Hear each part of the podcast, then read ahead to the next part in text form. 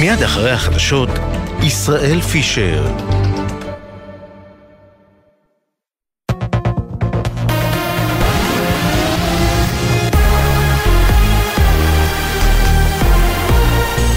גלי צה"ל השעה שש, באולפן ערן קורץ עם מה שקורה עכשיו. שרון אלוני קוניו, ששוחררה עם בנותיה התאומות בנות השלוש משבי חמאס, סיפרה היום בריאיון לסוכנות הידיעות רויטרס על מצבן הרגיש ועל התקפי הזעם שהן חוות. החיים השתנו, זה לא, זה לא החיים. כולנו עם המון טריגרים, כל רעש קטן. הילדות נדרכות, נצמדות אליי, התקפי זעם, כי הן היו צריכות להיות כל כך בשקט, 52 יום סגורות בחדר אחד. כל יום שם זה, זה בכי, זה תסכול, זה חרדה, זה כמה זמן אנחנו נהיה כאן, שכחו אותנו, ויתרו עלינו. במשך עשרה ימים לא ידענו איפה אמה. איפה אחותי, איפה אמיליה. ואחרי עשרה ימים, באורח פלא, אני שומעת הילדה בוכה. פתאום נכנס רופא עם אמה בידיים שלו. קוניו שבעלה דוד נשאר בשבי הוסיפה כי במשך עשרה ימים הייתה מופרדת מבתה אמה. היא אמרה כי שחרור החטופים צריך להיות מטרה עליונה וכל דקה חשובה. ידיעה שהעבירה כתבתנו כרמל אייל. ברקע ההצבעות לאישור התקציב, שר האוצר בצלאל סמוטריץ' אומר, בגלל הדרישה שלי להעביר תקציב של כ-400 מיליון שקלים לחיזוק הביטחון בהגנה על היישובים, מתקיים מסע הסתה נוראי. חצי מיליון תושבי יהודה ושומרון מואשמים באחריות לטבח הנורא בדרום. חבר הכנסת רם בן ברק מיש עתיד אמר לירון וילנסקי ביומן הערב של גלי צה"ל, צריך להיכנס לפרופורציות. קודם כל מדינת ישראל צריכה לתת ביטחון לכל תושביה, לא משנה איפה הם, איפה הם יושבים. אבל עדיין הם מנסים להשוות את עצמם למה שקרה בעוטף עזה. ב-7 לאוקטובר ביהודה ושומרון היו אה, 26 אה, גדודי, גדודי צה"ל. בעוטף עזה היו פחות משניים. זאת אומרת, אה, צריך קצת אה, פרופורציה וקצת אה, צניעות. שר הביטחון יואב גלנט אומר בהערכת מצב בפיקוד המרכז, חשוב שיישמר השקט ביהודה ושומרון. כל הזירה הזאת היא זירה משנית למאמץ העיקרי שאותו אנחנו מקיימים ברצועת עזה. אין לנו עניין להגיע להסלמה, ואנחנו עושים את כל המאמצים על מנת למנוע אותה. חשוב מאוד שיהודה ושומרון יישארו שקטות על מנת שאנחנו נוכל להשלים את המשימה שלנו ברצועת עזה. מדבריו הביא כתבנו הצבאי דורון קדוש.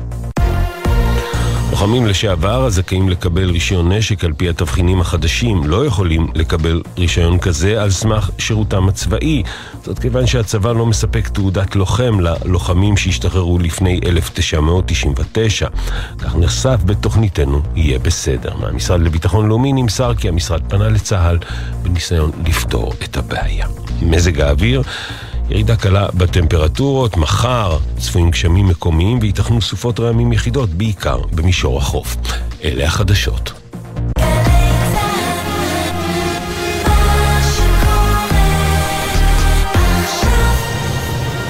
בחסות אנשור פלוס אדוונס, משקה התומך בשמירה על הכוח ועל ההגנה הטבעית. שאלו רופא או דיאטן. בחסות איי דיגיטל, המציעה מקבוק אייר M1 עם שנת אחריות נוספת מתנה, ו-30 ימי התנסות ללא התחייבות, מ-4,099 שקלים. איי דיגיטל, כפוף לתקנון. בחסות אוטודיפו, המציעה מצברים לרכב עד השעה 9 בערב בסניפי הרשת, כולל התקנה חינם. כי כדי להחליף מצבר, לא צריך להחליף לשעות עבודה יותר נוחות. אוטודיפו. ישראל במלחמה עכשיו בגלי צה"ל, ישראל פישר עם החזית הכלכלית. שש וארבע דקות בדיוק בגלי צה"ל, אני ישראל פישר, אנחנו החזית הכלכלית. נתחיל דווקא בחדשות טובות. הממשלה אישרה את התוכנית לפינוי בתי הזיקוק ממפרץ חיפה, כל המפעלים המזהמים שם, בעצם רוצים להקים שם שטחי, שטחי מסחר ומגורים, אבל, חייב לבוא אבל, לתוכנית הזו אין תאריך יעד עדיין. גם לא ברור כמה יחידות דיור יוקמו שם, וגם מה יהיה עם זיהום הקרקע והבדיקות לש... של הקרקע המזוהמת שם. בקיצור, אמנם יש פה צעד ראשון טוב לפינוי המפעלים המזהמים, אבל עדיין יש עוד הדרך ארוכה מאוד. מיד נדבר גם על התקציב שאנחנו, שהכנסת צריכה עוד לדון בו, לאשר אותו בקריאה שנייה ושלישית. הממונה על התחום החברתי-כלכלי יהיה כאן גם בריאיון ראשון. נדבר על הבחירות לרשויות המקומיות בסוף ינואר וגם נרים לעסקים מהדרום. כל זאת ועוד עד שבע, אני ישראל פישר, אנחנו החזית הכלכלית, מתחילים. אנחנו פותחים עם uh, נושא תקציב המדינה, איתך חבר הכנסת זאב אלקין, שלום, ערב טוב. שלום, ערב טוב, אבל ברשותך אולי בכל זאת לפני איזה מילה על הנושא שבו פתחת, אני כן. חושב שזו התקדמות עצומה. לא תאמין, אבל אני בזמנו, עוד כשהייתי שר הגנת הסביבה, כן, ב... לפני... לפני כמה שנים כבר? זהו, זה אומר לפני משהו כמו חמש שנים. אה, הוצאנו בזמנו חוות דעת שמציעה לעשות את התהליך הזה, וכולם הסתכלו עלינו כמשוגעים ואמרו אין לזה שום סיכוי, זה בחיים לא יקרה. הפינוי של מפרץ חיפה ממפעלים מזהמים, אני התעקשתי על זה, שכנענו את מנכ"ל משרד ראש ממשלה דאז, והנה אחרי הרבה עיכובים והרבה ויכוחים זה בסוף ממריא ו...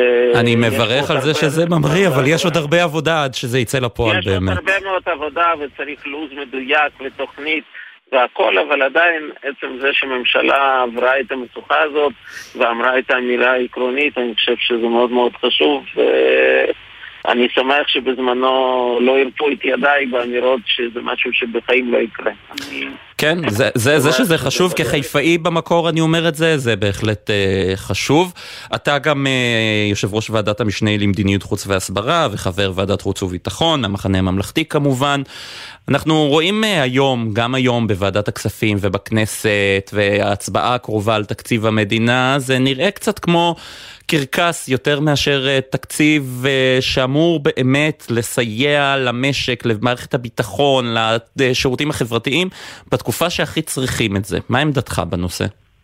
טוב, קודם כל ברור שאנחנו בכלל עוסקים בנושא שהוא קצת מוזר, כי אתה מצביע על תקציב שנת 23, כי אנחנו מדברים כמעט באמצע דצמבר 23, וכל התקציב הזה משנה נתונים לגבי תקציב 23 שמסתיים עוד שלושה שבועות. אז uh, אפילו פחות כבר. אז uh, כשלעצמו כל האירוע הזה שסחבו אותו עד עכשיו הוא מאוד בעייתי, וכמובן חבל מאוד שלא הקשיבו לקולנו uh, לגבי הצורך לבטל את הכסף הקואליציוני. הרי כל הקרקס שמתקיים עכשיו בכנסת וכל העיכובים, בגלל זה, בגלל הוויכוחים של סמוטריץ' עם גורמים מקצועיים, מה יהיה בדיוק הכסף הקואליציוני בנושאים כאלה או אחרים, וזה מה שמעכב את הכל. אני עוד לפני חודש וחצי, כמדומני, יחד עם uh, חבר הכנסת יולי אדלשטיין, יושב ראש ועדת חוץ וביטחון, פנינו לראשי מפלגות הקואליציה בהצעה לבטל לחלוטין את הכסף הקואליציוני בשנים 23-24, לאור המציאות שבה מדינת ישראל נמצאת. וחבל מאוד שקריאתנו נפלה על אוזניים. אבל מה זה לא שומעים בקולנו? אתם היום uh, בעצם uh, uh, מי שנמצאים בממשלה, אתם חברים בקואליציה. נכון, ולכן אנחנו, בגלל שלא שמעו בקולנו, ובגלל שזה נושא מאוד עקרוני, אנחנו הולכים לעשות את הצעד מאוד חריג, שאני הרבה שנים בכנסת לא זוכר להרבה דוגמאות כאלה, נדמה לי פעם אחרונה זה היה לפני שנכנסתי בכנסת בממשלת שרון. אנחנו כולנו, כל הסיעה, כולל שרים שלנו, הצבענו נגד התקציב בקריאה ראשונה והולכים להצביע גם בהצבעה האחרונה. כנגד התקציב. בדרך כלל שרים בממשלה וחברי קואליציה לא מצביעים נגד התקציב, אתה מכיר היטב את כן. כללי המשחק, אבל פה פשוט לא השאירו לנו ברירה. הדרך שבה ארגנו את התקציב הזה וההתעקשות על הכסף קואליציוני בסיטואציה שבה המדינה נמצאת אה, לא מאפשרת לנו להצביע אחרת. השאלה אם יכול להיות שבנושאים התקציביים, בסדר, תקציב 2023 הוא גמור, אבל ככל שאנחנו מתקרבים לשנת 2024, המלחמה שם תהיה הרבה יותר גדולה ומתישה. השאלה היא אם יהיו קווים אדומים של המחנה הממלכתי, שכשהם יגיעו, כשיעברו אותם, אתם תגידו, לא, זהו, אנחנו לא חברים יותר בקואליציה הזו. אני, עוד פעם, אני לא יודע לדבר על מה יהיה, כן, כי זה עוד לא קרה, אבל כעיקרון אני אגיד משהו כללי. אנחנו הצטרפנו פה אה, לא לקואליציה רגילה, כן? אנחנו הרי נגד הקואליציה הזאת מכל וכל, לא התכוונו להצטרף אליה, יש לנו הרבה ביקורת על ההסכמים הקואליציוניים שלה שהצבענו נגדם, על התנהלות הממשלה על התקציב שאושר, הרי כרגע מתקנים תקציב 23-24, הוא כבר אושר והצבענו נגדו. זאת לא הממשלה של החלומות שלנו. הסיבה היחידה שבגללה הצטרפנו זה המציאות החדשה שבה מדינת ישראל מצאה את עצמה, זה המלחמה, וההבנה שלנו שכרגע אה, הניצחון על החמאס הוא קריטי להמשך ביטחונה של מדינת ישראל, ולכן זה כרגע דחק את הצידה, את ההתנגדות העקרונית שהייתה לנו לממשלה הזאת, ולכן נכנסנו, לא השלינו את עצמנו שהקואליציה הזאת תשנה את הורה בגלל שאנחנו נכנסנו אליה, אלא נכנסנו להיות שותפים בסוג של צו שמונה כזה במציאות הזאת של המלחמה, כדי להביא לניצחון מלא על החמאס, לשחרור החטופים וליכולת של התושבי דרום לחזור. בשביל זה אנחנו שם. הרי גם אם נפרוש מהקואליציה, אגב, יהיה לה רוב לאשר תקציב, זה לא משהו שלא יאפשר לה לאשר את התקציב. ולכן אה, בשלב הזה לפחות, לגבי תקציב 23, ואני לא יודע מה יהיה ב-24, אבל ייתכן שהמדיניות הזאת עדיין תהיה תקיפה. אנחנו לא פורשים מהממשלה, אבל כן נוקטים בצעד שהוא מאוד מאוד קיצוני של הצבעה נגד למרות שותפות שלנו בקואליציה או בממשלה, כי פשוט התקציב הוא מאוד לא נכון. כשאתה מסתכל על ההתנהלות של הממשלה בתחום האזרחי, והיית חבר בהרבה מאוד ממשלות, איזה ציון אתה נותן לה? היו הרבה מאוד תקלות בתחילת הדרך באירוע הזה, זה אומנם אירוע מאוד חריג שאף אחד לא צפה לו ולא התכונן אליו, לא רק בפן הצבאי אלא גם בפן האזרחי. Uh, היו החלטות נכונות שהתקבלו, למשל ההחלטה לפנות לבתי מלון ולא לבתי ספר, כפי שהיה בתוכנית ממשלתית מוכנה מראש, זה אני חושב שזו החלטה נכונה, תאר לעצמך אם כל המפונים מהדרום והצפון היו עכשיו מתפוצים בבתי ספר עם אפס שירותים, הממשלה פה הכניסה יד לכיס ותוך כדי תנועה, תוך כדי אירוע, כן, שינתה את התוכנית ופינתה את כולם למלונות, וטוב שכך, אבל הרבה מאוד נושאים שקשורים לסיוע האזרחי אה, בימים הראשונים, אפילו בשבועות ראשונים, אה, התמהמהו עם זה, וחבל גם מתווה הפיצויים לעסקים ולעובדים. אה, לקח לו יותר מדי זמן להגיע, כן, אני בזמנו זוכר במבצע צוק איתן כיו"ר ועדת חוץ וביטחון מנהל מאבק מול שר האוצר דאז יאיר לפיד כדי לכפות עליו להביא את מתווה הפיצויים מהר יותר, והצלחנו לעשות את זה, הגעתי איתו להבנות. תראה, יש לא עכשיו מתווה פיצויים, אבל כשאני מדבר עם בעלי עסקים, ואם תאזין לסוף התוכנית אנחנו נדבר עם עוד בעל עסק כזה, רבים מהם עדיין לא קיבלו שקל מהמדינה. עסקים בדרום, אנשים שאיבדו את מפעל חייהם, עוד לא קיבלו שקל מהמדינה, הבירוקרטיה למרות ההבטחות לפתור אותה היא עדיין מורכבת מאוד. זה, זה בעיה מאוד גדולה, נכון, ולכן אגב חשוב להביא מתווה כמה שיותר מהר, כי גם אחר כך לבצע אותו לוקח המון זמן, ולנסות לחתוך כמה שאפשר את הבירוקרטיה, זה בדיוק תפקידו אה, של הממשלה במצב כזה, ובמיוחד השרים שפועלים במשרדים הרלוונטיים למכלול האזרחי, כן, שר האוצר, שר הכלכלה ושרים נוספים שהם יושבים על המשבצת הכלכלית האזרחית אה, בחזית הזאת. נכון. וזה צריכה להיות עיקר עבודתם בימים האלה, לנסות להביא את הפתרונות ולהביא אותם ביעילות uh, הכי גדולה שאפשר ובמהירות הכי, הכי מהר שאפשר. אתה היית שר uh, הבינוי והשיכון בממשלה הקודמת. אנחנו מדברים, כששוק הנדל"ן, או לפחות גורמים בשוק הנדל"ן, מזהירים מפני uh, משבר חסר תקדים בשוק הזה. מה צריך לעשות לדעתך? איך צריך uh, לטפל ב, ב, ב, בקבלנים, בחברות, במחסור בעובדים? אני, אני, אני קודם כל, המשבר הקשה בשוק הנדל"ן התחיל לא, לא, לא מעכשיו, לא מהמלחמה, הוא התחיל... התחיל גם כבר קצת לפני, הוא תפס, המלחמה תפסה אותו במצב לא טוב, את השוק. נכון, ואני כבר, מה שנקרא, קול קורא במדבר כבר יותר מחצי שנה נדמה לי, ומתריע מהמשבר הזה, כי אני ראיתי מה קורה, אני עקבתי אחרי עסקאות של רשות מקרקעי ישראל במכרזים לבנייה שהיא הוציאה, וראיתי ש-50% מהם לא נסגרו, לא היו זוכים, לא היו ניגשים. ולכן זה מאוד מאוד מטריד, כי המשמעות של זה היא מאוד ברורה. המשמעות של זה לא רק ירידה דרמטית בהכנסות המדינה מתחום הנדל"ן, אלא המשמעות של זה מחסור בדירות בעוד שנתיים-שלוש. זאת אומרת שכשנשאל את עצמנו בעוד כמה שנים, למה עוד פעם יש עלייה מטורפת של במחירי הדירות? התשובה היא היום, כן. אז מה עושים? זו השאלה, מה אפשר לעשות? כשאין עובדים עכשיו במשק. אז, אז, ועכשיו התווספה הבעיה של העובדים, ופה בדיוק המבחן להנהגה, קודם כל של שר השיכון, ובכלל של ההנהגה הכלכלית. כי כשיש מצב משברי כזה, מה שהיו צריכים לעשות עוד לפני מלחמה, היו צריכים תוכנית חירום לאור המציאות אה, הזאת של ריבית גבוהה, שהיא זאת שהקשיתה על המכרזים, לראות איך מסייעים בכל זאת לקבלנים לגשת למכרזים וכן להמשיך את הבנייה בהיקף גדול כי אסור לייצר פערים בתחום ההיצע הדיור וזה מה שעשינו, כן, בשנת 23 אני אביא לך דוגמה, למשל, מנהל מקרקעי ישראל היה יכול לפרוס תשלומים על הקרקע. מדינת ישראל לא הייתה מתרוששת אם במקום שבכלל אין תשלומים, כי אף אחד לא ניגש, היו מאפשרים לאנשים לגשת למכרזים ולשלם במדרגות.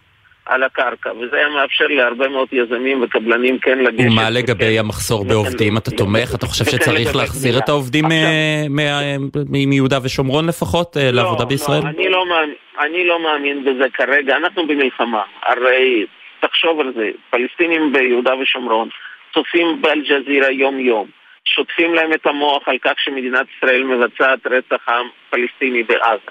הם שומעים את זה במסגדים ברמה יומיומית. מי יכול להיות ערב שעובד כזה או אחר שאין לו קשר מוקדם עם ארגוני טרור ולכן הוא קיבל אישור, לא ייקח סכין או לא ייקח גרזן ויתחיל לטבוח בישראלים שיהיו, שהוא יפגוש שם ליד אתר הבנייה. זה סיכון שאסור לקחת על עצמנו במציאות של מלחמה. אבל היו צריכים לחשוב על פתרון אלטרנטיבי. זה בדיוק תפקידו של שר שיכון בעיניי, להפוך שולחן בממשלה, לחתוך את כל הבירוקרטיה בהבאה של העובדים הזרים שקיימת בשגרה, מה לעשות בחירום, לא מקיימים אותה. מביאים עובדים ממדינות שאין לנו איתם הסכמים מסודרים לפי הדרישות הרגילות של משרד החוץ ומשרד המשפטים, אלא מביאים עובדים שמוכנים לבוא לארץ ולעבוד בנוסחאות ישנות כפי שהיו פעם. אה, כאן במדינת כן. ישראל. אז אה, יגידו עלינו קצת דברי ביקורת, אבל מה לעשות, אנחנו במלחמה, לא במציאות רגילה. אני אביא לך דוגמה, כשנכנסתי להיות שר שיכון, גם אז היה מחסור בידיים עובדות, לא חמור כמו עכשיו, כי היו עדיין עובדים פלסטינים, אבל היה מחסור. תוך חודש הבאנו החלטת ממשלה שהקפצנו דרמטית בעשרות אלפים מכסות לתחום של הבנייה. כן. בממשלה הקודמת האוצר התנגד ולא נתן, ואני הצלחתי להגיע לסיכומים עם משרד האוצר. על הראש לפעמים של המתנגדים, ועשינו את זה, זה בדיוק תפקידו של שר השיכון, הוא אחראי על התחום הזה בממשלה, הוא צריך לדעת ללחוץ מתי להביא תוכנית חירום למציאות החדשה, מתי צריך להפוך שולחן מול הבירוקרטיה או מול משרדי הממשלה. וזה לצערנו עוד לא קורה. אה, וזה לצערי לא קורה. כן, נכון, כן, חבר הכנסת זאב אלקין, המחנה הממלכתי, תודה רבה. תודה רבה לכם. ועכשיו אנחנו עוברים לממונה על התחום החברתי-כלכלי פרויקטור, פעם קראו לזה, אה, אבל אה, עכשיו זה ראש המשל"ט האזרחי, טל בסכס, שלום, ערב טוב. אהלן, ערב טוב. ערב טוב, אם אני לא טועה עכשיו אתה ממש בראיונות הראשונים שלך בתקשורת אה, בנושא הזה, אז קודם כל תספר לנו מה, מה התפקיד של המשל"ט האזרחי, מה אתם עושים בעצם? טוב, אה, המשל"ט האזרחי אה, שקם בעצם פועל כגוף מטה שמתכלל מטעם הקבינט החברתי-כלכלי היבטים שנוגעים לניהול המערך האזרחי במלחמה. אני, ואני אפרט במה, אנחנו, במה, במה זה, מה זה אומר. בסוף אנחנו צריכים לייצר עבור הקבינט תמונת מצב אה, כלכלית-חברתית בכל הנושאים שנוגעים לשמירה על הרציפות התפקודית של המשק. אנחנו עושים את זה יחד עם uh, המשרדים השונים, משרדי הממשלה, יחד עם הגופים הרלוונטיים, עם השלטון המקומי, עם uh, גורמי הביטחון, כדי בסופו של דבר לשים אצל בפני מקבלי ההחלטות את הנושאים הקריטיים שמחויבים טיפול, שמחויבים בדרך כלל עבודה שהיא עבודה בין-משרדית שמשלבת הרבה מאוד uh, גופים ותחומים uh, ומאפשרים בעצם uh, גם פתרונות, לפתוח חסמים, לקדם ולקצר בירוקרטיות. אה, זו משימה... זהו, אז, אז אתה אומר שאתם מאתרים את אותם חסמים אה, ומנסים, ומנסים לפתור אותם או לפתוח אותם. מה, מה בעצם הדברים המרכזיים שגילית שמקשים עדיין על אה, פעולה שוטפת של התחום האזרחי בממשלה? תראה, משרדי הממשלה עובדים ועובדים מצוין, אבל יש, אתה יודע, יש הרבה מאוד דברים, אני בסך הכל יחסית די חדש בתפקיד. והמטרה היא לשים את, אה, להביא את, אה, את כל הגורמים מסביב לשולחן ולנסות לייצר פתרונות לבעיות שעולות. ויש את אלה שכבר ידועות לנו, ויש את אלה שעדיין לא הגיעו אל, מה שנקרא, עוד לא הגיעו אל השולחן. אנחנו מתעסקים היום במספר תחומים שההשפעה שלהם היא מאוד מהותית על כמעט על כל אזרח פה במדינת ישראל. החל מהפעילות המאוד ערה להחזרה של תושבי הדרום הביתה, אל מול מציאת פתרונות והיערכות במספר, במספר תוכניות לטיפול ביישובי הצפון, שם הוודאות, המציאות הביטחונית היא קצת שונה ועדיין לא מאפשרת. כלומר, אנשים שהם לא נמצאים תחת המעטפת של מנהלת תקומה, שמסייעת ממש למפונים מעוטף עזה, לקיבוצים וליישובים שממש נכון. נפגעו במתקפה הנוראית של 7 באוקטובר, אלא יישובים נוספים שפונו, מפונים ועדיין לא יכולים לחזור הביתה. חד משמעית, מנהלת תקומה הוקמה במיוחד לצורך בעצם אה, מתן המענה לדיור אה, זמני וקבוע בעצם לתושבי העוטף, שיקום העוטף, ועושה עבודה אה, מצוינת. אה, והיא בעצם מטפלת מהרגע שהמפונים בעיקר יוצאים בעצם ממרכזי הפינוי אל דיור הזמני או דיור הקבע. העבודה נעשית עם מול גופי, עם מול משרדי הממשלה, השלטון המקומי שמהווה ציר חשוב בדבר הזה, כמובן אה, אה, פיקוד העורף וגורמי הביטחון, משרד האוצר, כי יש לנו בעצם מטרה. בסוף ה... אה, יש הרבה מאוד אזרחים שנמצאים היום במרכזי הפינוי, בבתי המלון או שהתפנו באופן עצמאי, שמצפים לשמוע מאיתנו כמדינה מתי תהיה האפשרות שבו הם יוכלו לחזור הביתה. וזה יקרה בעצם שיקרו שני, כשאני מדבר על אזור הדרום כמובן בלבד, צריכים לקרות שני, שני אירועים. אחד, לייצר מציאות ביטחונית אחרת, מציאות ביטחונית ברמה האישית, וכמובן מערכת חינוך פעילה, ולא מערכת חינוך עם אה, אה, מרכזי, אה, עם מעונות יום, עם בתי ספר יסודיים ותיכון, מרכזי, ומרכזים קהילתיים שיאפשרו בסופו של דבר, הם, הם, הם הציר החשוב ביותר כדי לחזור לשגרה ולאפשר... השאלה היא, אם ככל שאנחנו רואים אה, ירידה בשיגורים אה, של, מרצועת עזה, האם יישובים, תושבים מאשקלון למשל, לא יכולים כבר לחזור ושם אה, אולי לפתוח את הלימודים לראייתך באופן נרחב יותר, כדי שעיר גדולה תוכל לחזור לשגרה?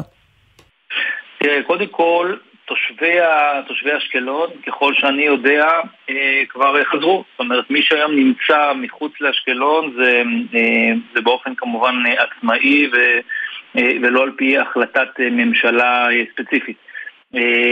היקף השיגורים שיש, וכמובן, כמובן, הפגיעות הולך וקטן, ואני מעריך שהוא יקטן גם לאורך, ככל שהפעילות הצבאית ברצועת עזה אה, ובעזה, סליחה, אה, תתקדם. אה, החזרה לשגרה מתקיימת. בתי הספר, יחד עם ההנחיות של פיקוד העורף, נפתחים. המציאות האזרחית והשגרה האזרחית חוזרים לאט לאט. ודרך אגב, זו בדיוק המטרה. זו בדיוק המטרה של, שלנו כמדינה. שברגע שיש לנו צבא שנלחם, המטרה שלו לאפשר לעורף ככל שניתן לחזור למציאות חיים אחרת. אה, מציאות חיים ולנהל את, ה, את, הח, את השגרה אה, תוך כדי החירום. דרך אגב, שאלת על אתגרים, זה אחד מהאתגרים, איך אנחנו מייצרים את השגרה תחת החירום, וזה, אני חושב, המציאות שאנחנו רואים היום אה, באזורים נרחבים בארץ, היא בדיוק המציאות שבה אנחנו כממשלה רוצים לראות וחותרים לשם. אם לאזרח למשל יש בעיה מול רשות המיסים, מול אחד ממשרדי הממשלה, הם יכולים לפנות אליכם כדי שתסייעו להם, תסייעו לאותו אזרח לפתור את הבעיה הזו? באופן עקרוני, כל מי שפונה אליי אה, ואל המשל"ט, אה, אנחנו כמובן מחברים אותו כדי לקבל את המענה, אה, את המענה המתאים. אה, כאופן עקרוני, אנחנו לא פועלים אה, אה, כמוקד שירות שמקבל פניות ומחבר אותם. אמ, אלא מתעסקים בעיקר אמ, בדברים הגדולים יותר שההשפעה שמחייבת בעצם עבודה אמ, אה, רב-משרדית, רב-מערכתית. אבל כן, מכיוון שהדברים שנוגעים לרציפות של המשק ונושאים אזרחיים בעקבות המלחמה הם רבים, בהחלט מגיעים אליי עשרות רבות של פניות אנחנו משתדלים את כולם או לתת מענה ככל שאנחנו יכולים, לפעמים זה להרים טלפון ולפתור בעיה נקודתית ולפעמים זה רק פשוט להפנות אל הגורם המתאים, זה יכול להיות מרשות המיסים, זה יכול להיות אל הביטוח הלאומי, זה יכול להיות משרד התחבורה, או הוצאה של תעודת זהות במשרד הפנים.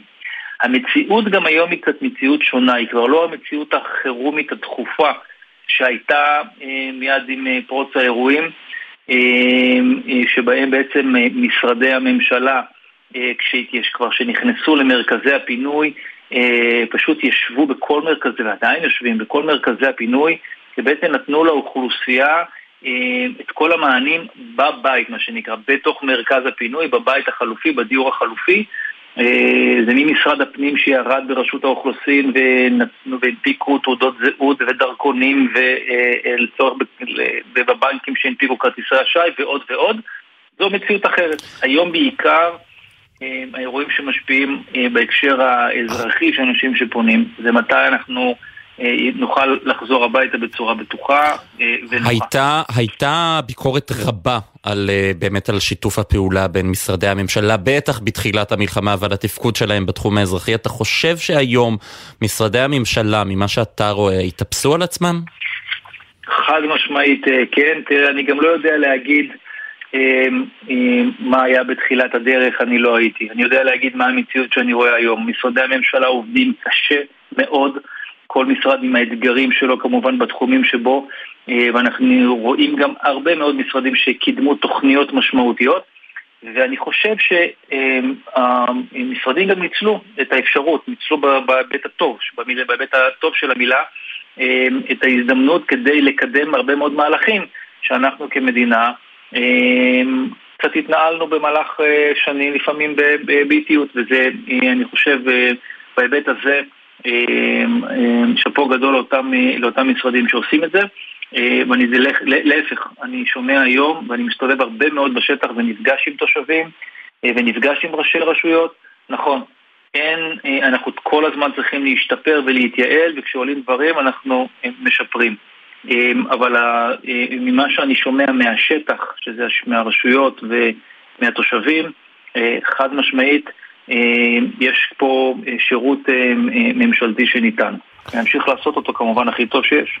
כן, טל בסכס, ראש המשל"ט האזרחי, תודה רבה, ערב טוב. תודה לכם, לילה טוב. ועכשיו אנחנו הולכים uh, למה שצפוי דווקא מחוץ לישראל בימים הקרובים, החלטות ריבית גורליות מעבר לים. רונן מנחם, כלכלן שווקים ראשי, מזרחי טפחות, שלום. שלום ישראל, ערב טוב. תראה, רונן, יש לנו משימה קשה. איך לגרום למאזינים, בזמן שאנחנו מדברים על ריבית, גם לא להשתעמם וגם להבין למה זה כל כך חשוב לנו פה בישראל. בסדר? בסדר גמור. יופי. קודם כל, כל מה שקורה בעולם בכלכלה הגלובלית חשוב מאוד גם לכלכלה הישראלית, כי המשק הישראלי הוא משק פתוח לתנועות הון, מוצרים, ולכן יש חשיבות רבה. וגם משום שמה שקורה לריביות בחו"ל משפיע בעקיפין גם על הריבית במשק. זהו, אז מדברים הרבה עכשיו בארצות הברית על זה שאולי גם שם, מה זה גם שם? פה עוד לא התחלנו, אבל שם יתחילו לראות אולי הורדות ריבית. זה באמת משהו שצפוי או שזה סתם אנשים שהם יותר מדי אופטימיים, נגיד את זה ככה?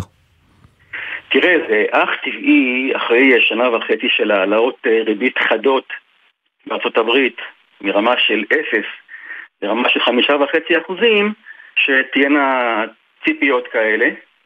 גם במהלך השנה היו ציפיות כאלה מספר פעמים שנכזבו. האינפלציה בארצות הברית אומנם יורדת ירידה מאוד חדה מ-7% לאזור של 4% ופחות אבל מצד שני אתה יכול לראות את, שוק העבודה שם משגשג, תעסוקה גבוהה, אבטלה נמוכה מאוד, כמעט תעסוקה מלאה שם, הצמיחה הייתה שם חמישה אחוזים ברבע השלישי של השנה, זה לא נתונים שמאפשרים לבנק הפדרלי האמריקאי להוריד ריבית בתקופה הקרובה, אבל הציפיות קיימות. ומה לגבי אירופה? באירופה המצב קצת שונה מארצות הברית בכל מה שקשור אה, לנושא הכלכלי. דומה ושונה. מה שדומה באירופה, אגב, וגם בבריטניה, זה נושא האינפלציה. גם שם יש ירידה חדה מאוד באינפלציה, אפילו מרמה של עשרה אחוזים לרמה של שלושה וארבעה אחוזים. מה ששונה, כמו שאתה ציינת בעצמך, זה שהאבטלה שם גבוהה יותר מאשר אה, בארצות הברית אה, וכמו כן יש שם אה, בעיה נוספת שקשורה לצמיחה אפסית ברבעון השלישי של השנה לכן אם כבר לדבר על נטייה להורדת ריבית או הצדקה להורדת ריבית אז כנראה שהיא יותר קיימת באירופה ובבריטניה מאשר בארצות הברית בשלב הזה. ועכשיו, כמו שציינו בהתחלה, סליחה, איך כל זה משפיע עלינו כאן בישראל, כי החלטת הריבית הבאה של בנק ישראל היא תהיה רק ב-1 בינואר. קודם כל, לאורך זמן אפשר לראות uh, קשר בין תוואי הריבית uh, בארצות הברית, uh, במדינות מפותחות אחרות, לבין uh, תוואי הריבית uh, בישראל. יש הרבה דוגמאות לקשר הזה. Uh, למשל, uh, בתור דוגמה, אם הריבית uh, בארצות הברית uh, תרד והריבית בישראל תישאר גבוהה, זה יכול להביא להתחזקות אה, של השקל, וזה משהו שיכול אה, לפגוע למשל ב... ביצוא. אה, ויש עוד מספר דוגמאות. אני מעריך שאם אנחנו נראה מגמה של הורדות ריבית במדינות מפותחות, ארה"ב, אמרנו גוש האירו, בריטניה, אנחנו נראה גם בישראל, אבל אני חייב לציין שהנגיד ירון אומר שוב ושוב שמבחינתו יש כרגע עדיפות לשמירה על יציבות פיננסית אה, של המשק, אה, הוא מקפיד על מה שקורה לשער החליפין אה, של השקל מול הדולר וגם כאן בישראל אני מעריך שהריבית לא תמהר לרדת. יחד עם זאת, אני חושב שדי סביר להניח שנראה ירידת ריבית סמלית של רבע אחוז עד חצי אחוז לקראת אמצע השנה הבאה בכל המשקים שציינתי. רונן מנחם, כלכלן שווקים ראשי מזרחי טפחות, תודה רבה. ערב טוב ותודה. ערב טוב. אנחנו יוצאים לכמה הודעות ומיד חוזרים עם החזית הכלכלית. אתם מאזינים לגלי צה"ל. עמיתי מועדון חבר, ימים אחרונים להטבות בלעדיות רק לכם על מותגי הרכב של פריסבי. רנו, ניסן, אינפיניטי, ויזי וצ'רי. עכשיו בכל אולמות התצוגה עד 15 בדצמבר. לפרטים כוכבית 6020 או באתר מועדון חבר. בתקווה לימים שקטים יותר במהרה. זה הכל בשבילך. חבר. גם בתקופה זו מפעל העלייה אינו פוסק לרגע, וישראל מתברכת באלפי עולים חדשים שמגיעים ארצה. כמו כולנו, ואולי יותר, גם העולים זקוקים ליד מחבקת ולאוזן קשבת. שימו לב לעולים החדשים, וכוונו אותם למוקד של משרד העלייה והקליטה, מסיוע ממשלתי ועד לתמיכה נפשית וליווי לעסקים, בכל שעה, בכל מקום ובמגוון שפות. כוכבית 2994, משרד העלייה והקליטה ומערך ההסברה הלאומי. זו העונה של קטיף העדרים. זו העונה של שתילת הירקות. זו העונה של גיזום הנשירים. וזו העונה במשק בעלי החיים. חקלאי ישראל, כמה עובדים חסרים לכם כדי להציל את העונה? ספרו לנו על צורכי המשק שלכם, ואנחנו, במשרד החקלאות, נדאג לכם לידיים עובדות. מלאו עכשיו טופס באתר המשרד. יחד נציל את העונה, ויחד ננצח. מגיש משרד החקלאות ופיתוח הכפר. תגיד, אבנר, ראית את החדשות? לא, לא. למה, מה החמצתי בחדשות? המגיש באולפן הציע לתקוף את חיזבאללה, הכתב בצפון המליץ לא לתקוף, הכתב בדרום המליץ לשטח את הרצועה, והמגישה באולפן המליצה לשים עין על איראן. נו, אז מה בעצם היה שם בחדשות? האמת? כלום. הפרעת קשב, מבית גלי צה"ל והאוניברסיטה הפתוחה. אנשי התקשורת משה שלונסקי ואבנר הופשטיין מרימים את המסך של עולם התקשורת במיוחד במלחמה. בכל זמן שתרצו, באתר וביישומון גל"צ גלגלצ, ובכל מקום שאתם מאזינים להסכתים שלכם. בימים כאלה אין דבר יותר מרגיע מקולה של אימא. גלי צה"ל מחבקת את האימהות במתכונת מיוחדת של קולה של אימא. כמו אהבה בכל יום מראשון עד רביעי ב-11 בבוקר ובשישי ב-10 בבוקר עם ניידת השידור מבסיסים ברחבי הארץ. גלי צה"ל פה איתכם, כל מקום, כל הזמן. עכשיו בגלי צה"ל, ישראל פישר עם החזית הכלכלית. חזרנו לכם עם החזית הכלכלית, כל הנושאים הכלכליים שחשובים גם בזמן המלחמה, בטח הם אה, משפיעים עלינו אה, מאוד בימים אלה. אנחנו אה, מיד נדבר גם על הבחירות המקומיות בסוף ינואר וגם נדבר על אזהרה ממחסור במים החל ב-2040, אזהרה מאוד מעניינת. אבל לפני הכל, עינב קרנר, כתבתנו לענייני תעופה, את איתנו. לא, את עוד לא איתנו, אנחנו מיד uh, נפנה אלייך. אנחנו רוצים לדבר uh, קצת על uh, מה שקורה בנתב"ג, על החזרה uh, uh, לשגרה uh, בנתב"ג. עם, עם הנוסעים שם, ובאמת אנחנו רואים קצת עלייה בשדה התעופה, והאנשים שם והנוסעים שם שהם מנסים, אנחנו מיד ניצור קשר עם עינב קרנר כתבתנו, בשידור הקודם אני חושב שהיה, הנה עינב קרנר איתנו, שלום. אני איתכם. שלום כן. ישראל, כן. אז תראה, אין ספק שבהמשך לפתיח שלך אנחנו רואים איזושהי עלייה מתונה, אבל אסור לנו להתבלבל. המספרים בנתב"ג עדיין נמוכים, אנחנו מדברים היום על כ-20 אלף נוסעים שעברו בנמל, גם ממריאים, גם נוחתים. זה פחות מחמישית מהמספרים, בוודאי בחג חנוכה. אה, ולכן המספרים עדיין אה, נמוכים. עם זאת, רואים שהישראלים כן מנצלים את ההפוגה הזו של החג ואת חופשת החג כדי לטוס לחו"ל. עוד דבר מעניין שאנחנו רואים, אם בתקופות אחרות ראינו שטורקיה למשל אה, מובילה במפה, אז אחרי שטורקיה, טורקיש איירליינס וחברותיה הבנות הפסיקו לטוס לישראל, אז אנחנו רואים דווקא את ארצות הברית אה, מובילה אה, בטבלת, בראש הטבלה, אחריה יש את יוון, קפריסין, מולדובה, ובתחתית העשירייה אפשר לראות גם את אה, בריטניה וצרפת. ומבחינת חברות. תעופה אפשר להגיד שנוצר איזשהו מונופול אל על בחודשים האחרונים. תראה, בנובמבר אל על, בנובמבר אל על נתח השוק שלה עמד על כ-81% מהטיסות. מהנוסעים, וזה בהחלט אה, מספר מאוד גבוה. אם אנחנו מסתכלים מתחילת השנה, נתח השוק של אל על אה, כ-25%, כרבע אחוז מהטיסות. נזכיר ישראל שבתקופה שטורקיש איירלנס אה, טסה לארץ עם כ-50 רק המראות ביום, היא תפסה את המקום השני, ואין ספק שעכשיו שכל חברות התעופה הזרות הפסיקו לטוס לארץ, אז אל על עולה לראש הטבלה, וזה באמת מעניין לראות האם תהיה פה איזושהי... פעולה גם מצד רשות התחרות, כי בעצם מבחינת המספרים אין ספק שהיא אוחזת עכשיו ותופסת בכובע של מונופול, האם תהיה פה הגבלת מחירים, האם יהיה חשש שאל על תנצל את מעמדה אה, החדש בגלל המלחמה, אבל כאמור עוד אה, מוקדם אה, לקבוע את זה. מה שעוד מעניין ישראל זה שגם שתי החברות של הסכמי אברהם, גם פליי דובאי וגם איתיחד של חברת התעופה הלאומית של אבו דאבי, הן שתי החברות היחידות שטסו בתקופה האחרונה אה, בנוסף לחברות הישראליות וגם רואים את נתח השוק שלהן שגודל עם מספר הטיסות. אבל כמו שאמרתי על אף ההפוגה הזו בחג החנוכה שאנחנו כן רואים איזושהי עלייה מתונה של עוד אלף או אלפיים נוסעים זה כאמור בשוליים. ואומרים לי גורמים אה, בכירים בענף התעופה שבשונה מהקורונה ישראל, שראינו את החזרה, אגב, מהירה יותר ממה שצפו כל uh, התחזיות, הפעם זה יהיה הרבה יותר קשה, אה, קשה לחזור למסלול. ובכלל לתנועת כן. נוסעים שהורגלנו אליה בתקופה האחרונה. עינב קרדר, כתבתנו לענייני תעופה, תודה רבה. תודה ישראל. עכשיו תשמעו את זה, ב-2040 ייגמרו המים בעולם. חיים ישראל, האסטרטג הגלובלי הראשי של בנק אוף אמריקה, שלום. ערב טוב ישראל. אה, זה מחקר שאתם מפרסמים, אה, מה, הכותרת שלי, לא מל... הכותרת שלו לא מלחיצה קצת? היא מלחיצה מאוד, אבל היא מדויקת. בקצב שאנחנו צורכים מים, ובקצב שאנחנו מצד שני אנחנו מבזבזים מים, או פוגעים באיכות המים, תוך כ-16 שנה, כמו שאמרת, 2040, אנחנו נמצא את עצמנו בלי מקורות מים ברי שימוש.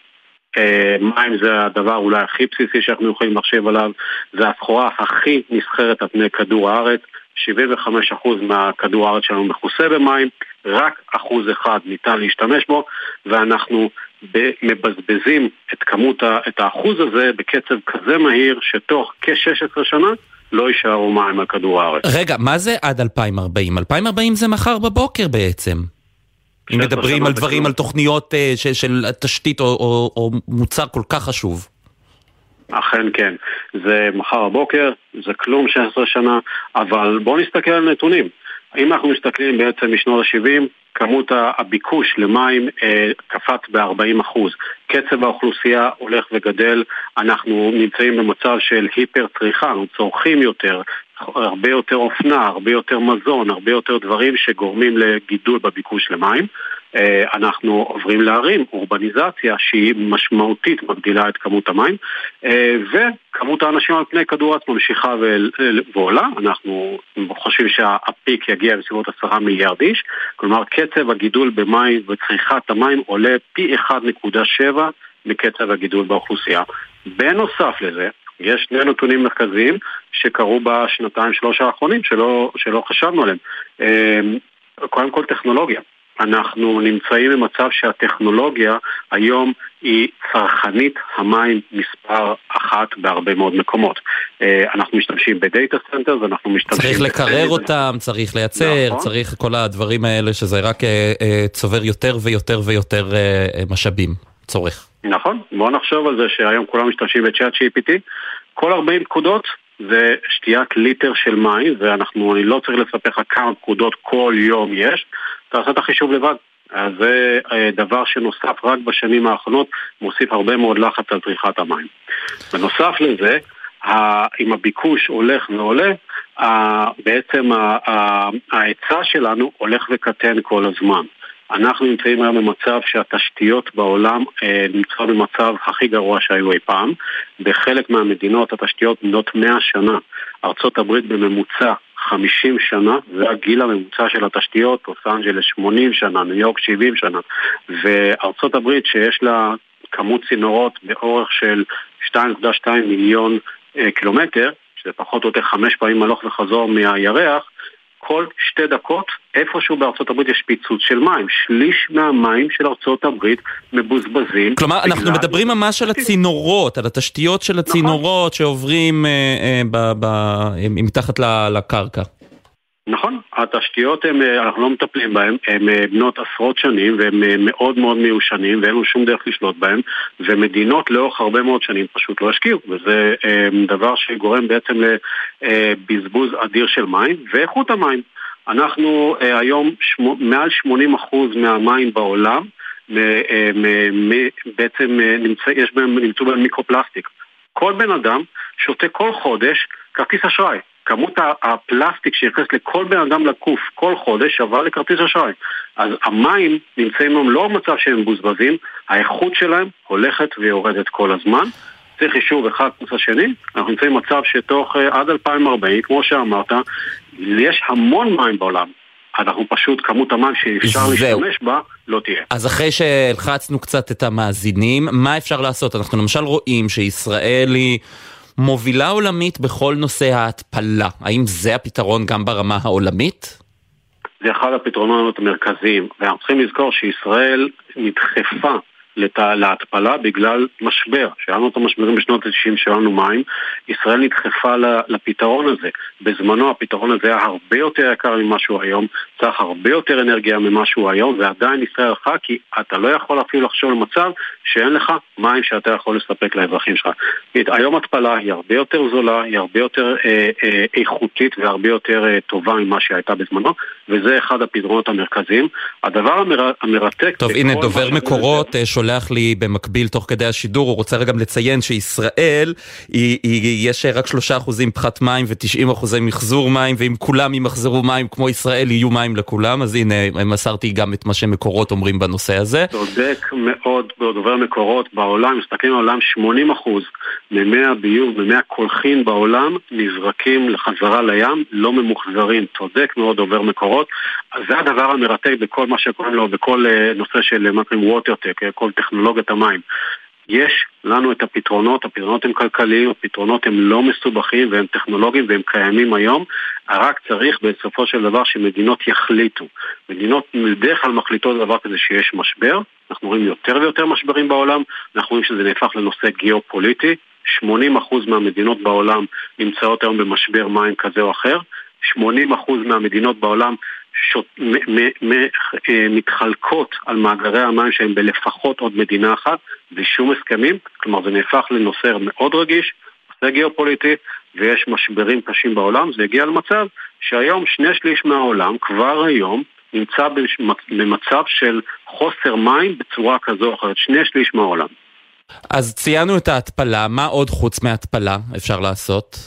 אז אפשר קודם כל, כמו שאמרנו, אה, בעצם אה, מחזור של מים זה אה, אחד הנושאים היותר חכמים שאפשר לעשות היום. טכנולוגיה, טכנולוגיה, טכנולוגיה, אם זה בעצם מונים חכמים, מערכות IoT שיכולות בעצם לשלוט על, על מערכות המים, על תשתיות המים ולהבין אם, כמו שאמרתי לך, כל שתי דקות יש בעצם פיצוץ של איפשהו בצינורות בארצות הברית רוב המוחלט, אנחנו לא יודעים עליהם בכלל, אנחנו לא נדע עליהם בכלל, אלא אם כן מישהו רואה אותם. אה, אז אנחנו צריכים הרבה מאוד טכנולוגיה, מערכות IoT, מערכות שיכולות לנטר את זה, אמ, אה, Smart Irrigation, או כל הנושא של בעצם של חקלאות חכמה. רוב המים בעולם הולכים אה, בעקבות חקלאות. הם, אה, חקלאות היא בסביבות 40-40% מצריכת המים בעולם, והיא מאוד מאוד לא יעילה. עוד פעם, אנחנו בישראל מובילים בזה, בכל הנושא של בעצם אה, אה, חכמה וניהול מים נכון בכל הנושא של חקלאות. אה, ובנוסף אנחנו חייבים להבין הצריכה שלנו. הצריכה שלנו היום אנחנו צורכים יותר ויותר, והצריכה הזאת היא חייבת, ל... היא מתבטאת במים. כן. אוכלים סטייק, כל קילוגרם של סטייק שווה ל-16 אלף ליטר מים. שלושה וחצי חודשי מקלחת. כל פעם שאנחנו אוכלים קילו אחד של סטייק, בואו נחשוב זה פעם הבאה שאנחנו בסטייקייה הקרובה. כן. חיים ישראל, האסטרטג הגלובלי הראשי של בנק אוף אמריקה. היה מעניין, מפחיד, אה, אבל גם מרגיע בסוף עם הפתרונות שהם אפשריים. תודה רבה. תודה רבה.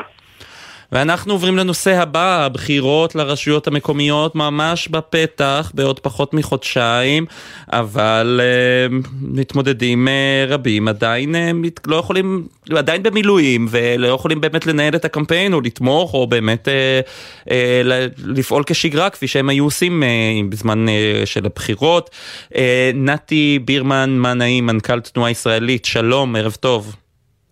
שלום ישראל, תודה על הזמנה. אתם פניתם בנושא הזה לשר הפנים במכתב, מה בעצם הטענות שלכם אה, בנושא? נכון, אה, בדיוק כמו שאמרת, אה, יש כרגע מצב שבו הרבה מועמדים נמצאים במילואים, או מועמדים שבני או בנות הזוג שלהם נמצאים במילואים, ולא יכולים כרגע לנהל קמפיין בצורה אפקטיבית. כמו כן נשאלת שאלה לגבי הבוחרים עצמם, איך זה הולך להיראות עם החבר'ה שכרגע גם לא, לא, לא מסוגלים להתמודד, ובכלל מבחינת הקשב הציבורי אה, לתהליך הזה עכשיו. כמו גם שאלת השיפוי, יש הרבה מועמדים שממש נפגעים כלכלית מה, אה, מהדחייה של הבחירות, והשאלה מה המדינה עושה בשביל לשפות אותם זו שאלה גדולה. לנו בתנועה ישראלית אין לנו אמירה לגבי מה צריך להיות מועד הבחירות, אנחנו תוהים לגבי התהליך שנעשה בשביל לקבל את ההחלטה הזאת, אה, ואנחנו בעצם אומרים ביחד, ולא רק אנחנו, כן, גם המכון הישראלי לדמוקרטיה נמצא שם ועוד הרבה ארגונים אחרים, אה, כמו המועמדים, המועמדים עצמם, טוענים שלא נעשה תהליך עמוק בשביל להתחשב בסך הנתונים שצריכים להילקח בחשבון, בשביל להבין מה המועד הנכון שבו צריכים להתקיים הבחירות ומה של זה לגבי הדמוקרטיה. יש גם חשיבות להליכים דמוקרטיים אה, בזמנם ובעיתם, זה, אתה יודע, יש פה סוג של התנגשות בין האינטרסים. נכון, חד משמעית, ובגלל זה אנחנו באמת לא אומרים מה, מתי אה, המועד הזה אמור להיות, אנחנו כן חושבים שהתהליך שצריך להיות הוא תהליך ציבורי עמוק, שמתייעץ במומחים ובבעלי העניין עצמם, גם המעמדים אה, וארגונים שמתעסקים בנושא הזה, ולקחת את כל הדברים האלה בחשבון. בסוף אתה צודק, אה, מצד אחד התהליך צריך להתקיים ואסור לפגוע בתהליך הדמוקרטי, מצד שני נורא ברור שאנחנו נמצאים באירוע שהוא אחר. וגם באירוע האחר הזה, אנחנו צריכים לשאול את עצמנו אה, מה ההשלכות שלו. לצורך העניין, אני לוקח רק כדוגמה, כן? בסוף ראשי ערים מכהנים כרגע מתחזקים מאוד בסיטואציה הנוכחית. יש רצ... הרבה ראשי ערים שבפועל הם נמצאים בסוג של קמפיין בתקופה הזאת, בעוד שיש מועמדים שנמצאים כרגע במילואים ופשוט לא יכולים לנהל קמפיין אה, בזמנים האלה. אה, אז בשביל לאפשר אה, התנהלות תקינה ובאמת מה שנקרא שוויון בזכות לבחור ולהיבחר, אנחנו, אני חושב שהאמת היא איפשהו באמצע, אמ, מצד אחד ברור שאסור לדחות את זה עכשיו, ואחד מהיתרונות הכי גדולים של הממשל המקומי זה היציבות שהוא מאפשר לאזרחי ישראל, אבל מצד שני, יכול להיות שאנחנו פשוט עושים את זה מוקדם מדי, אה, ואנחנו צריכים לחכות עוד חודש, עוד חודשיים בשביל להגיע למצב אה, טיפה יותר יציב. שוב, לא יודעים להגיד מה המועד הנכון, אנחנו פשוט דורשים שהתהליך קבלת החלטות פה הוא יהיה תקין ויעשה בשקיפות מלאה. מול האזרחים ומול המועמדים עצמם. כלומר צריך לנהל, לקיים על זה דיון בכנסת, בוועדת בכנסת. בדיוק, צריך לנהל דיון בוועדת הפנים, אה, לקחת את כל הגורמים בחשבון, לתת להם אפשרות להביע את עמדתם, להביע את קולם בפני הוועדה, אה, ולקבל החלטה מושכלת בנושא. זה כרגע, זו החלטה בלעדית של שר הפנים, אה, ו- וכרגע אנחנו באופן עקרוני, כן, תנועה ישראלית אומרת שהממשל המרכזי מחזיק בידיו יותר מדי כוח. בקבלת החלטות, ושוב, יש פה מצב של ריכוזיות יתר, ההחלטה הזאת היא לא החלטה שיכולה כן. להתקבל על ידי בן אדם אחד, היא צריכה להתקבל בצורה מושכלת. תודה רבה לך, נתי בירמן, מה נעים, מנכ"ל תנועה ישראלית. תודה רבה. ועכשיו אנחנו עוברים לפינת העסקים שלנו. שלום לך, ירון נחמיה. שלום ישראל. יש לך בית ספר לאפייה צרפתית, ירון נחמיה, זה השם שלו, ספר לי קצת על העסק שלך. בית ספר צרפתי לאפייה. בית ספר צרפתי לאפייה, וואו, נשמע טעים. יש לי תיאבון רק בי לדבר על זה, אבל ספר לי באמת על uh, uh, בית הספר, מה אתה עושה שם בעצם? אתם נמצאים באשקלון, נכון? אמת. בית הספר uh, הצרפתי לאפייה הוקם בשנת uh, 2018, לאחר שסיימתי את uh, לימודיי בישראל, ושני תקופות uh, התמחות uh, בפריז. אוללה. חזרתי לארץ, כן, חזרתי לארץ והקמתי את uh, החלום הקטן והיפה שלי אחרי 15 שנה כמטפל רגשי ואיש חינוך.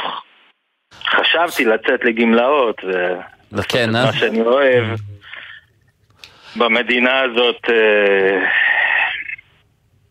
ומה המצב עכשיו בעצם ב... אסור לחלום כנראה. ומה המצב עכשיו בעסק? אנחנו, כמו כל אה, העסקים הקטנים, רוב העסקים הקטנים באשקלון אה, סגורים מאז אה, השבת השחורה. כלומר, כל הסדנאות שהיו מתוכננות, כל uh, הלימודים, ההדרכות, הכל מבוטל. ישראל מונשרי, אתה היית מגיע לסדנה באשקלון, כש... הפגזים אה, רועמים פה אה, 24-7. זה מפחיד, אני מבין. עכשיו השאלה היא, מה המדינה עושה כדי אה, לסייע לך? המי? המדינה. מה זה? גוף כזה שאמור אה, לדאוג לאזרחים. שיש בו כמה משרדי אני... ממשלה, שזה התפקיד, כן. אני איבדתי אמון בממשלת ישראל אה, בתור גוף מתפקד ודואג לאזרח אה, מעל 16 שנה. רגע, אתה ו... פנית לרשות המיסים למשל אולי, אה, בציפייה לקבל אה, סיוע אולי? הם הבטיחו פיצויים לעסקים? פרסמו את זה? כמו כל אה, אזרח אה, תמים במדינת ישראל, מנהל רואה החשבון שלי הגיש את המסמכים, הניירות, קטונתי, אני לא מתעסק בזה. אה, והוא קיבל תשובה שהם אה, לוקחים את המקבילה מהחודש, מהחודשים אה, מהשנה שעברה. בתי ספר לקונדיטוריה בכל הארץ, מהגדולים ועד הקטנים ביותר, לא עובדים בתקופות של... חגים, מ- ברור, מ- מ- כן. נכון, נכון. אז בעצם החישוב הזה הוא מעוות, הוא לא בעצם נותן לך שום מענה, ו- ויש איזשהו, איזושהי מקדמה לפחות שהגיעה? אומרים אצלנו בפריז. זרו. וואו. שום דבר, גורנישט. גורנישט. אנחנו טובים בלשלם מיסים. אנחנו טובים בלשלוח את הילדים שלנו ליחידות מובחרות בצבא. אני גייסתי uh, אתמול בבוקר את הבן הבכור שלי uh, לתוכנית, uh, הוא חתם קבע לשבע שנים והפך להיות איש קומנדו החל מ... לפני יומיים. אה, מזל טוב, התגייס ממש לפני יומיים? כן, זמן מצוין אה, לגייס ילד לצבא.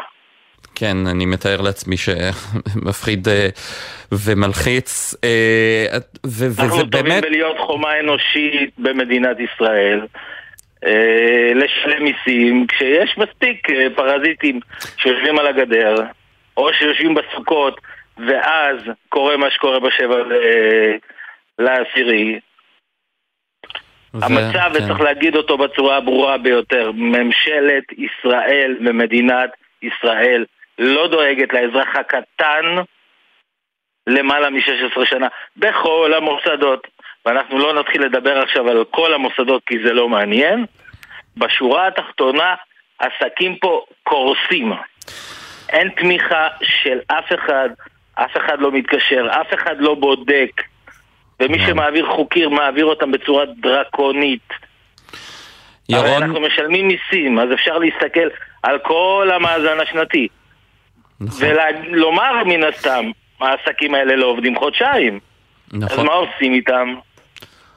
החוקים, החוק היבש לא נרטב אף פעם, וזה זה משהו שחוזר על עצמו שוב ושוב ושוב, כשאנחנו מדברים פה עם בעלי עסקים, וזו קריאה באמת לכל הגופים. דיברנו מוקדם יותר עם הממונה על המשל"ט האזרחי, אז הנה, הנה דוגמה של חסמים שאין להם פתרון, וזה קורה שוב ושוב ושוב.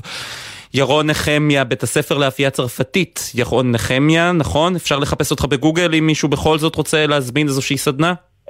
אפשר, אנחנו כרגע לא מקיימים סדנאות, אנחנו כן מייצרים אה, כדורי אה, פיצת שף קפואים ומפיצים אה, בכל הארץ.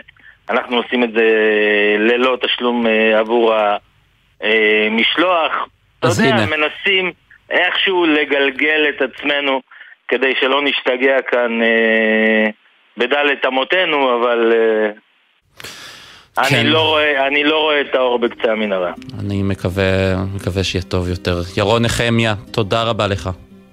תודה לך, ערב טוב.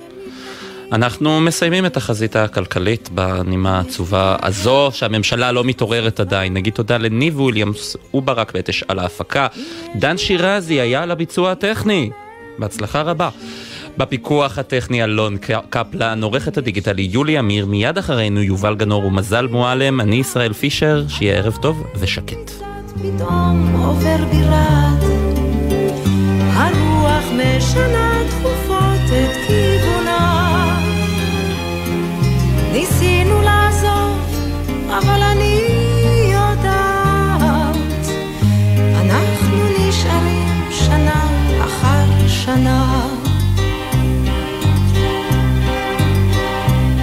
בחדרים שלך השמש מסרטטת קווים ורצועות של אור על הכתלים. אני למענך כל בוקר מלקטת פרטים קטנים, שמחות קטנות של יום